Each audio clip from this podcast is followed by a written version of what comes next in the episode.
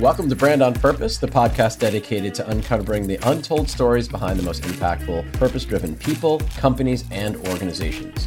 I'm your host, Aaron Kwittken. In August of 2012, electronics retailer Best Buy was in big trouble. The company reported a loss of 1.7 billion in a single quarter. The former CEO was also in hot water for an alleged extramarital relationship with an employee. Morale was at an all-time low, to say the least. In August of that year, the board hired my guest today, Hubert Joly, to take the helm. By June of 2019, when Joly handed over the reins to his successor, Best Buy shares had soared 330% from about $20 to about $68. The S&P 500 rose 111% during that period, just for context. And in the quarter ending May of 2019, the 125,000 employee retailer had earned a 3% net profit margin, according to Bloomberg. In his new book, and the reason for him being here today, called The Heart of Business, Joly delves into his personal philosophy for achieving the kind of extraordinary outcomes he achieved at Best Buy. It centers on pursuing a noble purpose, putting people at the center, creating an environment where every employee can blossom, and treating profit as an outcome, not the goal. Hubert, welcome to Brand on Purpose. I mean, it's good to be here. I know we can see each other. You're really not blushing, but I feel like you should be blushing a little bit because I think I just scratched just a little bit of the surface of all your accomplishments. And what I forgot to mention is that in 2018, which is just a few years ago, because I'm just going to remove 2020 from our mindset, uh, you were named one of the top 10 CEOs in the US by Glassdoor in 2019, and top 30 CEOs in the world by Barron's in 2018, and the top 100 best performing CEOs in the world by Harvard Business Review in 2018. By the way, the Glassdoor one is the one that's most amazing to me because Glassdoor is and can be unforgiving. Anytime you have anonymous reviews, it could be pretty hard. So excited to have you on the show. I just want to start at kind of one of the core precepts of your book, which is if you can describe for our listeners the difference between what you're calling noble purpose versus personal purpose especially as it relates to leadership and running an organization. Yeah, and Aaron, uh, you know, you've been very kind. I am not confused. I know that the performance of Best Buy came from the hard work of about 125,000 people. I was uh, one of them. I'm very clear about this. Uh, yes, let's talk about. Let's start with personal purpose. There's a question that uh, actually, if you go back to the early 90s, I was asked by two friends who happened to be monks to write with them articles about the philosophy and theology of work. And at the time, there was no internet. So they said to look in the, in the Bible at all of the places that talked about work. And of course, work can have a bad reputation, right? Work is like a curse, a punishment because some dude sinned in paradise. But when I went through all of the scriptures, it's very clear that work is not a curse, it's not a punishment. It's part of our search for meaning as individuals. It's a calling to do something good in the world. And I love the poem by Khalil Gibran from Lebanon Work is love made visible. And so for all of us, there's this big question of why do we work, right? And how is it part of our of this quest for meaning? We work a lot. And so people talk about work life balance as if life was outside of work. I don't agree with that. You know, work is not something you do something so that you can do something else. It's part of our quest for meaning. So a key question at Best Buy was, you know, what drives you? There was a store manager in Boston. He would ask every one of the 100 associates in his store, what is your dream at Best Buy or outside of Best Buy? And then he would write it down in the break room and he would say, my goal is to help you achieve your dream. So that's the personal purpose the company purpose, the noble purpose for a company. I'm a big believer that, you know, Milton Friedman, you know, misled the world for way too many years.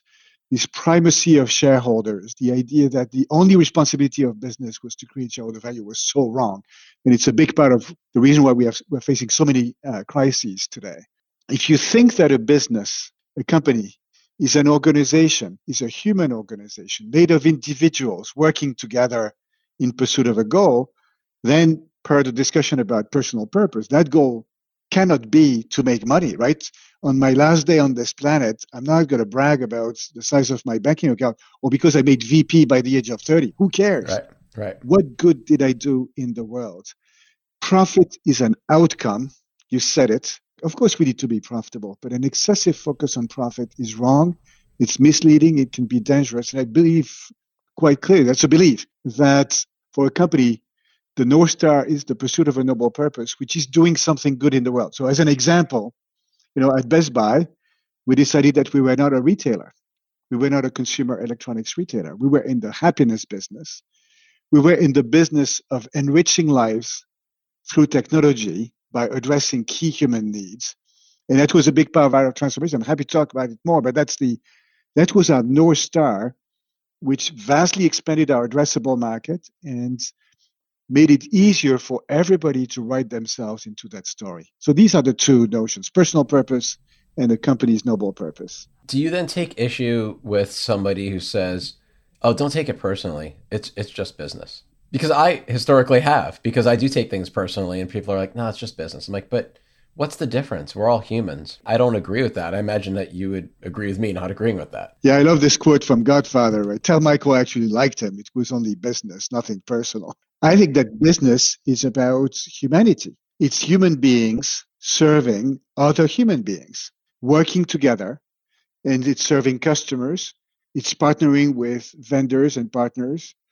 It's doing good in the community and it's also taking care of shareholders, you know, who are there to take care of our retirement. Like in the last few months, it became so clear. Let's take a few examples. So Best Buy, headquartered in Minneapolis, after the murder of George Floyd, the city was on fire. Everybody, you know, whether it's Best Buy or Target, everybody had to close their stores. Well, let me tell you, Aaron, you cannot run a business if your stores are closed. Similarly, if the planet is on fire, you know, you cannot run a business. I think we have to make a declaration of interdependence. All of the stakeholders in business are mutually interdependent. I cannot do well by not doing some good in the world. If if the society in which I operate, the community is suffering, I'm not going to do well. And so I think it changes the perspective completely. So business is a very serious matter. And I think business can be a force for good. No doubt about this. Thank you for the Godfather quote, by the way. My, my other favorite Godfather quote. I'm going to mess it up. Is uh, in the first Godfather when he's leave the gun, take the cannoli, which is like exactly. one of my favorites. That, there's so many good ones, so let's not go there because right. that's not our purpose today. No, no, definitely not. I just want to go back to a couple things you said. So the Milton Friedman notion that shareholders should be the number one focus, and then more recently, as you know and you're aware, and I think Alex Gorsky from J and J even gave you a very strong endorsement for your book, but and he sits on the uh, the business roundtable. Not long ago, they declared that shareholder is not at the center, but it's multi-stakeholder. I'll be honest with you, I agree with it hundred percent, but I still question the authenticity and the intent and the genuine nature behind that statement. I don't think you're part of the business roundtable, but what I'd really like to see is how they turn those words into action and get others to do the same. Yeah, so Aaron, I was actually a member of the roundtable until I stepped down, you know, passed the baton at the time they, they wrote the uh, statement. I know Alex really well. I sit on his board uh, at Johnson and Johnson. And Johnson Johnson, they've got this credo that you know their mission is to take care of patients and so forth. So all of the all of the stakeholders. I think today it's become completely unarguable that we need to take care of all of the stakeholders. I think our employees are demanding that we do something good in the world and that their experience working at the company is a positive one. Customers are demanding to do business with ethical companies, the uh, the communities, the society. You know, back to my George Floyd story. We cannot operate if the community is not healthy, and even shareholders are demanding this now. It's been a sea change in the last few months. You know, Larry Fink, the CEO of BlackRock, started to write to the CEOs of all of the major public companies in which they're invested, which is pretty much everybody, two or three years ago, asking us, tell us about your long term strategy, tell us about your purpose. His last letter this year is all about climate change and diversity and inclusion, ESG investing, right? So this focus on the environment and society and governance is becoming huge. One thing you do as a CEO of a public company is you meet on a quarterly basis, or your CFO does, with investors. Two years ago, the frequency of ESG matters coming up in investor meeting was probably once per year. Today, it's almost every meeting. And now, I think it's perfectly acceptable to be skeptical if a company says all of these things. We just have to hold them accountable. And then, if you work at a company, make it real. So, I think we should talk about this because it's one thing to write down a beautiful purpose statement, but you cannot stay there. what you have to do is translate it into very concrete strategies and how you deal with uh, with customers. So at Best Buy, for us, you know, our purpose led us to get into the healthcare business because if we're here to address key human needs, health is a real human needs, and so we are helping aging seniors live in their home independently longer, but with the help of technology, we put sensors under the bed, under the, the sofa, in the kitchen, the bathroom, fall detection. And with remote monitoring and uh, artificial intelligence in our care centers, we provide a service, right? We can detect if something bad is happening and then trigger an intervention.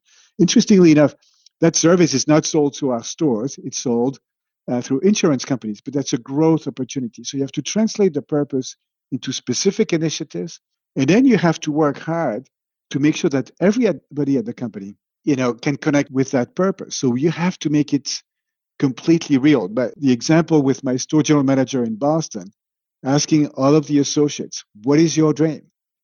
And a turning point for us at Best Buy was every quarter with my executive team, we would get together and work on the strategy, the progress, and so forth. One evening during one of these meetings, I'd ask every one of the executive team members to come with a picture of themselves as a five year old and ask them during dinner to share with each other our life stories and our purpose in life. And it was striking, Aaron, how aligned we were in our desire to do something good in the world. I think that's in the heart of most human beings. Mm-hmm. And we'd say, why don't we use Best Buy as a platform to do this? And that was key to then move the company in that direction of enriching lives through technology by addressing key human needs. So I think it's absolutely legitimate to be skeptical when a company talks about purpose. You have to make it real. And as leaders at every level in the company, we have the opportunity to do this. You also pulled off something that I'm not sure I can think of anyone who's pulled off. And I I have to do a little research, but you did two things that are incredibly difficult. One, you turned around a company. And two, at the same time, you also made the company purpose driven or purpose focused.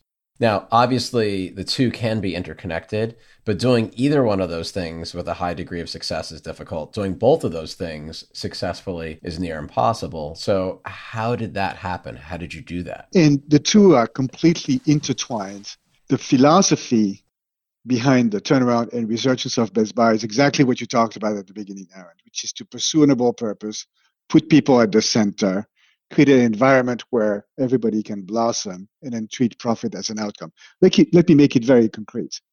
So back in 2012, we were supposed to die. When I was listening to advisors, investors, many were giving me the classical turnaround manual, which is cut, cut, cut, right? Yep. Prepare. You're going to have to close a lot of stores and fire a lot of people. Well, we did the opposite because actually I looked at the stores, pretty much all of the stores were profitable. So why should I close profitable stores? Made no sense. What I saw is that the world actually needed Best Buy, right? Customers, if you know, for many of our technology purchases, we need to see, touch, and feel the products. We need to be able to ask questions. So we had a unique role to play for customers, and we had a unique role to play for vendors because they need a place where to showcase the fruit of their billions of dollars of R&D investment. But what I saw at the same time was our, our challenges, you know, were all self-inflicted. Now, the, the fact that the quality of service had gone down, the fact that the cost structure was bloated. And so, if the problems are self inflicted, that's great news because you can correct them. And so, my first week on the job, I spent it working in stores and listening to the frontliners for them to tell me what was broken and what we needed to do. Did they know that you were who you were, or was this like oh, an yeah, undercover yeah, yeah. boss I, thing? My okay. badge was Hubert CEO in training. I brought my two ears. You'll see that everybody at Best Buy has got two ears and just one mouth so that we can listen. And I learned so much. Uh, and so in, in a turnaround, you start with people. What did they tell me? I said, Hubert, do you know that the search engine on the site is not working? I said, what do you mean? you know, well, type Cinderella you'll get Nikon cameras. Well, it rhymes, but it's not quite the same. Oh my gosh. Uh, and that they, it gave me the idea to give the blue shirts the authority, the power to match Amazon prices. Mm-hmm. Right, because at the time there was showrooming, people coming to our stores and talking to our blue shirts, and then leaving empty-handed to buy online where prices were supposed to be cheaper. So if the blue shirts had the power to match online prices, we wouldn't lose the uh, the, the sale. So the turnaround started with people, listening to people, building the right team at the top. And then to improve the economics, my first priority was grow the revenue, always number one. And to the extent that we need to cut costs, which we did, start with cutting what I call non salary expenses. Pretty much in any business, that's the bulk of the cost structure. So, as an example, at Best Buy, do we sell a lot of TVs? Yes, we do. They're big, they're thin, so they break. And at the time, we would break probably every year about $200 million worth of TVs. That's a lot of money. If you can reduce just like, just in transit and in the warehouse and in moving them around and all that, coming from the vendor's warehouse on the way to the customer's house, 200 million. If you can cut this by 50%, you've saved 100 million dollars. Customers are happy, and we're happy. And so you only reduce headcount as a last resort, right? And so this idea that people are not the problem, they're the source you know, the last approach in the turnaround was a focus on creating energy. In a human organization, energy is not a finite quantity. As a leader, through your behavior and your actions, you can create energy. I think we probably all have experienced bosses who are draining the energy versus bosses who are uh, creating the energy. So people were at the center of the first phase.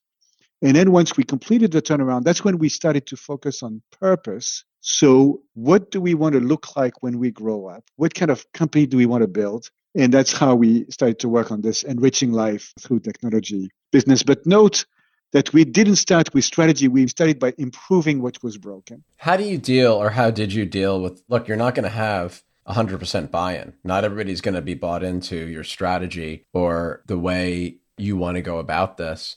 So, what did you do with the naysayers? Did you just let them early on? I feel like you have to let them opt in or out early because last thing you want is someone who's not on board hanging around. It went into phases, Aaron. On day one, when I joined, I told all of the executives today, everybody starts with an A.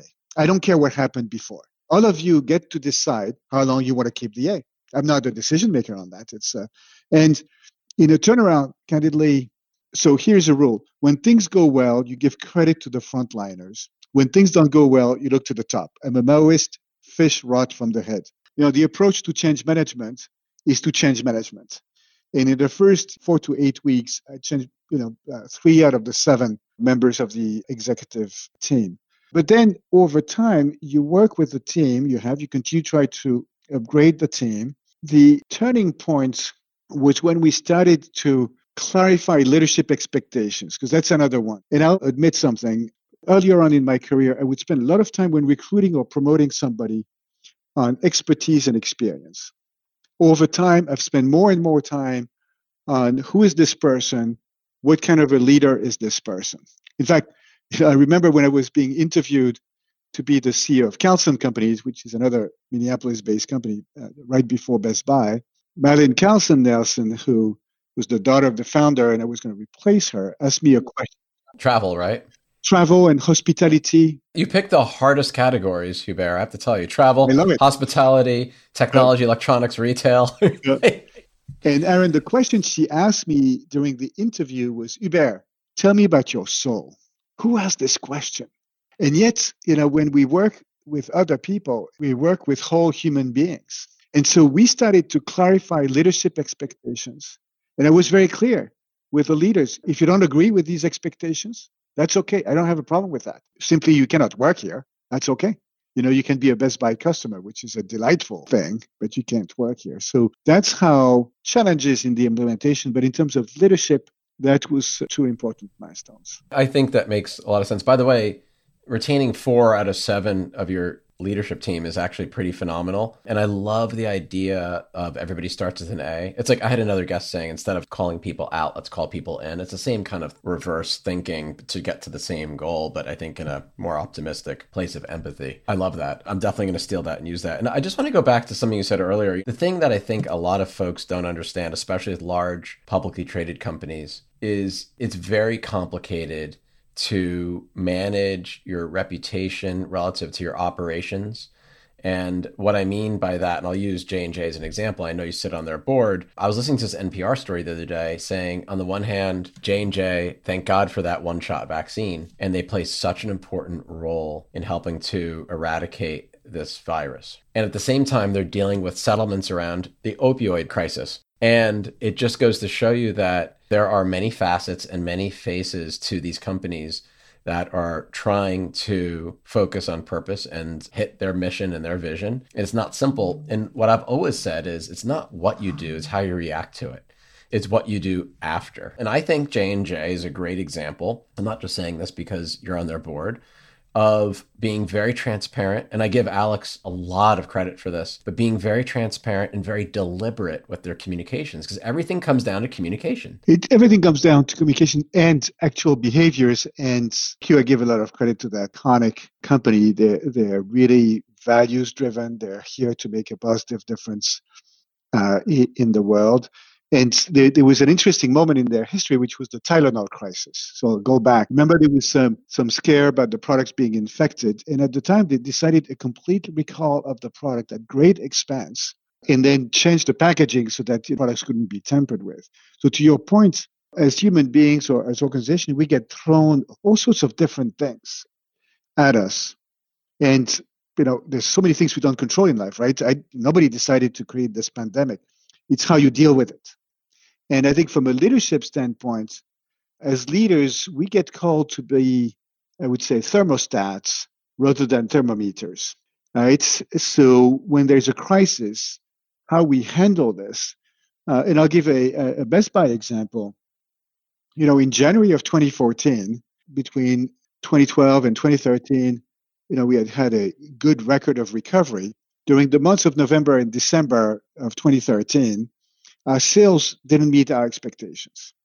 And as you know, a, if you're a public company, that's a big deal. And so we knew that when we would announce that in mid-January, the market wouldn't like us. The, the share price had gone to, from a low of 11 to about $39 during the, the first 12 months. But when we announced, it went down to uh, 27 or 28, something like this. So for anybody, that's a big drop, right? But the day before, I gathered senior leadership team, top 100 people at the company. I said, how do we want to react tomorrow?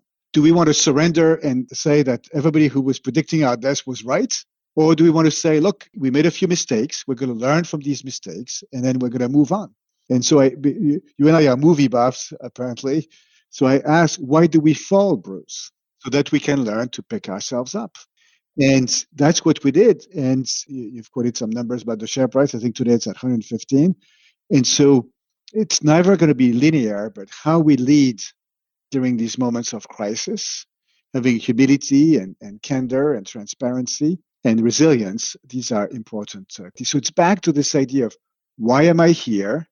So it's this notion of purpose and, and, leading from a place of purpose and humanity. It's always, always there. I hadn't thought of it quite like this before, but the notion of reacting to temperature or controlling the thermostat. And I think it all comes down to control because if you're always reactionary, you can never be proactive. You can't be performative. If you take control of the temperature and bring it down, eventually everyone's going to feel more comfortable and that'll equate to confidence and they're going to follow your lead whether it's internal or external customers right yeah because uh, uh, you know as leaders irrespective of the level people look up to us so i've known ever since i've been in positions of leadership that if i walk in the hallway and i feel depressed or angry people are going to freak out. Whereas if i'm upbeat and positive not in an inauthentic fashion i think that's going to be contagious. So I've always believed that a key role for me was how I made people feel. I remember in October of 2012, so when we unveiled our strategy with our team at the time when things were really grim, do you think, Aaron, that people, after I spoke for maybe 20 minutes, that people remembered everything I said? Absolutely not, right? but what the feedback they gave me is that I showed confidence and optimism I showed respect for the organization and that we were going to be able to make it. So it was all about how the energy I created and how I made them feel. And exactly. Many of us, self included, we grew up believing that our left brain, you know, how smart we are, is the key thing. That's so wrong. It's about what do we do to create an environment in which the team can be successful. And it's a mind shift that's so significant. And I think the magic that happened at Best Buy would not have happened if we had not been able to create that environment. Do you read any Brene Brown or have you followed Brene Brown? Of course, of course. I love her. Me too. So, one of the things among so many that I love about her and what she says is when she talks about vulnerability and leadership, she says, don't be vulnerable because it's self serving, be vulnerable because it serves others. So if you're going to make yourself vulnerable, if you're going to open yourself up, make sure it's because you're trying to help others not trying to justify or rationalize your own behavior or make yourself feel better. That is exactly what you're talking about. That is what we're talking about when it comes to vulnerability and creating that environment where people feel good. Yes. The other thing I just wanted to touch on, you mentioned it a little bit earlier, and it's so of the moment. You're no longer with Best Buy. You moved into a chairman role that ended at the end of 2020. You still saw one of the scariest, one of the most precarious, most fragile moments in human history, not just from a health standpoint, from a business standpoint. In the same year, we also saw the murder of George Floyd and the, for good reason in this way, resurgence of very important conversations around equality and equity. I have two roles. I'm in a software startup, but I still am chairman of my agency, and a lot of my work is in crisis and issues management and change management. In fact, I know a lot about Best Buy just through having worked with Hisense over the years. And oh, wonderful! So, so, I learned quite a bit. I know you guys had an incredible partnership as well, and hopefully that still remains today. One of the things I've had to do over the last year and a half, and it's been draining, is work with our clients and brands on finding the right words and the authentic narrative to help surface the values that will then turn into actions when it comes to addressing systemic inequalities and inequities. And that even starts with first explaining what's the difference between inequality and equity. And I had one situation, an organization where they refused to even say Black Lives Matter in any of their communications. I'm trying to explain to them why it's important. And it wasn't because they didn't believe it, it wasn't because they were at all racist or bigoted is quite the opposite. It's because they conflate social issues, which are important, with being political issues. Yeah. And that is still the single hardest thing to delineate between. And I'm just wondering, in your experience, not just at Best Buy, but you're on the board of Ralph Lauren. You're you're a Harvard Business School lecturer. You're on J and J's board. You had this incredible turnaround. You worked at Vivendi as a senior person. You were president of Carlson. You've had this incredible, enormous arc of a career how do we tackle the differences between humanity and identity politics when everything is about humanity? How do we get people to understand that and to make sure that that is what we're aiming towards right now? Because organizations are led by humans. Organizations don't have values, humans do, which then impart them into organizations. Yeah, and I think that so much has changed in the last 6, 12, 18, 24 months. Uh, and if you go back 10 years ago, as we started, the, the only focus in business was you know running the business and making money and so forth. Yeah, we didn't talk about any of this stuff. Only Ben and Jerry's might might have in Patagonia because yes. they're like the OGs, but no one talked about this stuff. But today, the, the role of leadership teams, of CEOs, the scope of what they do and how they lead, all of this has changed. You're not just taking care of your employees and your customers and your shareholders. You have to look at things around you. As I said, if uh, the city is on fire, like after the murder of George Floyd, you cannot run the business. So, of course, you have to tackle this. Or if the kids in Minnesota, whether they live in rural areas or disadvantaged in urban areas, cannot learn at a distance, that's a big problem, including for your employees.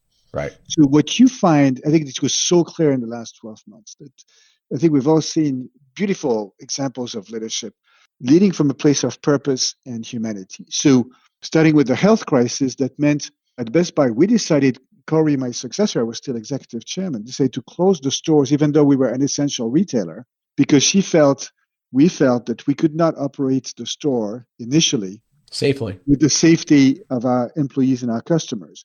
So we moved to curbside pickup, and then we developed some procedures. Now it's very safe to uh, to shop at Best Buy, but we had to see it was interesting with people working from home or working in challenging situation in the stores we saw the whole person. We didn't see a worker right? We saw the whole person and the need to take care of the whole humanity. If the city is on fire of course you have to to, to deal with this uh, uh, systemic racism. You have to end it. Every business leader i know today is convinced that uh, from a business standpoint, forget from a, an ethical and moral and human standpoint, from a business standpoint, we need to end this. They understand this intellectually, and I think many of us now also understand it emotionally because many of us have gone through the journey of personally discovering the pain of our Black employees and colleagues in the community. And then it becomes like any business problem. You have to solve it. It all goes back to this idea of the company is a human organization. And I want to give you one more story that really helped me understand this idea of human magic and what it takes to uh, to unleash it. One day, there was a mother coming to one of our stores with her young child. This young child had had a uh, dinosaur toy as a gift for holidays. And unfortunately, you know what happens? The toy was damaged. The head was not really in good shape. Right. Right. So, according to the boy, the dinosaur was really sick. So they go to Best Buy. At any other store or at Best Buy years ago, you would have been sent to the toy aisle with the hope that maybe there's a new dinosaur you can buy. This is not what happened in that store on that day. There was two blue shirt Best Buy associates who saw that. They took the sick dinosaur, went behind a counter, and started performing a uh, surgical procedure. And for those of you who are watching Good Doctor on Amazon, you know, really walked the child through the steps of the surgical procedure. Of course, substituted a new dinosaur, but gave the child a cured dinosaur. Now, Aaron, do you think there was a standard operating procedure at Best Buy on how to deal with sick dinosaur? Was there a memo from the CEO on this is how you'll deal with sick dinosaurs? Of course not. It's the associates who found it in their hearts to help that young child and the mother and came up with doing that surgical procedure. And when I saw that, this is when I truly understood why our results were becoming quite extraordinary and completely irrational. And because we had created an environment where every associate could feel that what they were trying to do in their own life, and for most of it, it's doing good things to other people, they could do at Best Buy. They could be the best version of themselves. They didn't need to be told what to do. And they felt that they could make a, a difference. That's what I call unleashing human magic. And to me, that, that's the biggest secret to creating extraordinary outcomes for all stakeholders. We don't need to choose between any one of the stakeholders. And it's really this idea of a declaration of interdependence for this next era of capitalism is to create a future that's more just and more sustainable. And I think that a lot of what I've learned over the, the many years in business and certainly at Best Buy has taught me some of these principles. I hope we can create that future that does not exist yet, but that uh, needs to be better. You just described in some ways a point of arrival because culturally you created a change that, like you said, is sustainable and you're seeing it manifest itself in the customer experience. And it doesn't mean selling them another wireless speaker for their house or another Wi Fi booster. It means making people feel good and going back to your point about happiness. Because, look, I'll sometimes deconstruct taglines and vision statements from companies and be like, really? You're going to change someone's life? And how is Uber going to change someone's life or whatever? And I focus a lot on permission. Where do you have permission to say certain things? But I think, though, the way you connect the dots between basically historically an electronics retailer and life and and that bridge of happiness, I think is really kind of genius. And I have one more question for you because okay. currently you're lecturing, you're an author now, and you're also serving on boards. Sitting on a board, not the board that you used to run, but a board where you are truly there to provide input and guidance based on your expertise. What do you think the new role of board members and their level of engagement and being active in helping to guide a company and a public company's leadership team? What do you think that role looks like now versus even when you were CEO and chairman of Best Buy back in 2012? How has that changed? Every company is going to be different, but there was a tendency in the past to consider for many management teams almost the board as a necessary evil or you you want to keep them at a distance. I think boards have a really important role to play. Historically, there was three things that we would focus on. Do we have the right CEO and management team? Do we have a strategy and is it working? And are we not doing things that would lead us to go to jail, right? The compliance and, yeah, the scary stuff. Uh, I think increasingly there's another dimension that's being added that's very much related to what we talked about with human magic, diversity and inclusion if it is so important, what we've talked about today, then I think that boards need to understand, you know, the culture, call it the culture at the company, the progress towards more diversity and inclusion. And it's hard to understand that from the boardroom. And so what I would do at Best Buy is every year we would take the board to visit one of our markets or warehouse or and spend time with frontliners. I think from a diversity standpoint, it's very interesting. I think things are really changing and I hope we, we can stay with it. Increasingly, companies are setting goals in terms of addressing diversity and inclusion matters, in, in particular around the issue of uh, race. And boards are holding management teams accountable and looking at measures and key performance indicators And so I think there's this whole human dimension is being added more deeply than ever before. And I think that's an encouraging step. I think that's well said. And I'm going to have to leave it there. Hubert, it's so incredible. And so it's my honor to meet you. And it's so great to have you on the show. And for our listeners, it is The Heart of Business. It's out now. You can get it probably anywhere you want, but I'm sure on Amazon, right? On Amazon, every bookstore around the country, every online place. And if you cannot find it, email it, you know, at hbj at h2team.org and uh, I'll point you in the right direction. But Aaron, thank you for this wonderful dialogue and conversation. Thank you. Let's be the best leaders we can be, right, to create a future that's better. I 100% agree. And I try to do that every day. I don't always succeed, but like they say, or I've heard them say, you, uh, you fall down seven times, you get up eight, right? So I'm trying. Is your book audio book available? Is that on Audible yep. by chance? As, as well, yes, exactly. And, and who's the narrator? Is it you? So I did the introduction. Okay. I wish I would have had the time to do the whole thing, but with my publisher, we couldn't do it. So a wonderful gentleman by the name of William is my voice. Uh, but I did the introduction.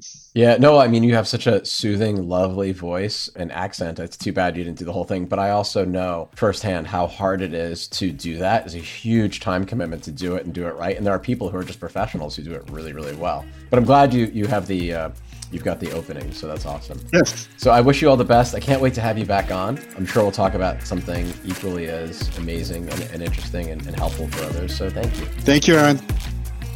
This has been an episode of Brand on Purpose with Aaron Kwittken, the podcast dedicated to uncovering the untold stories of companies, organizations, and people who make it their mission to do well by doing good.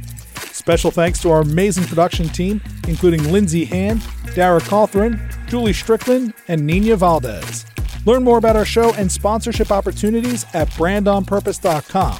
Learn more about our host at aaronkwittken.com.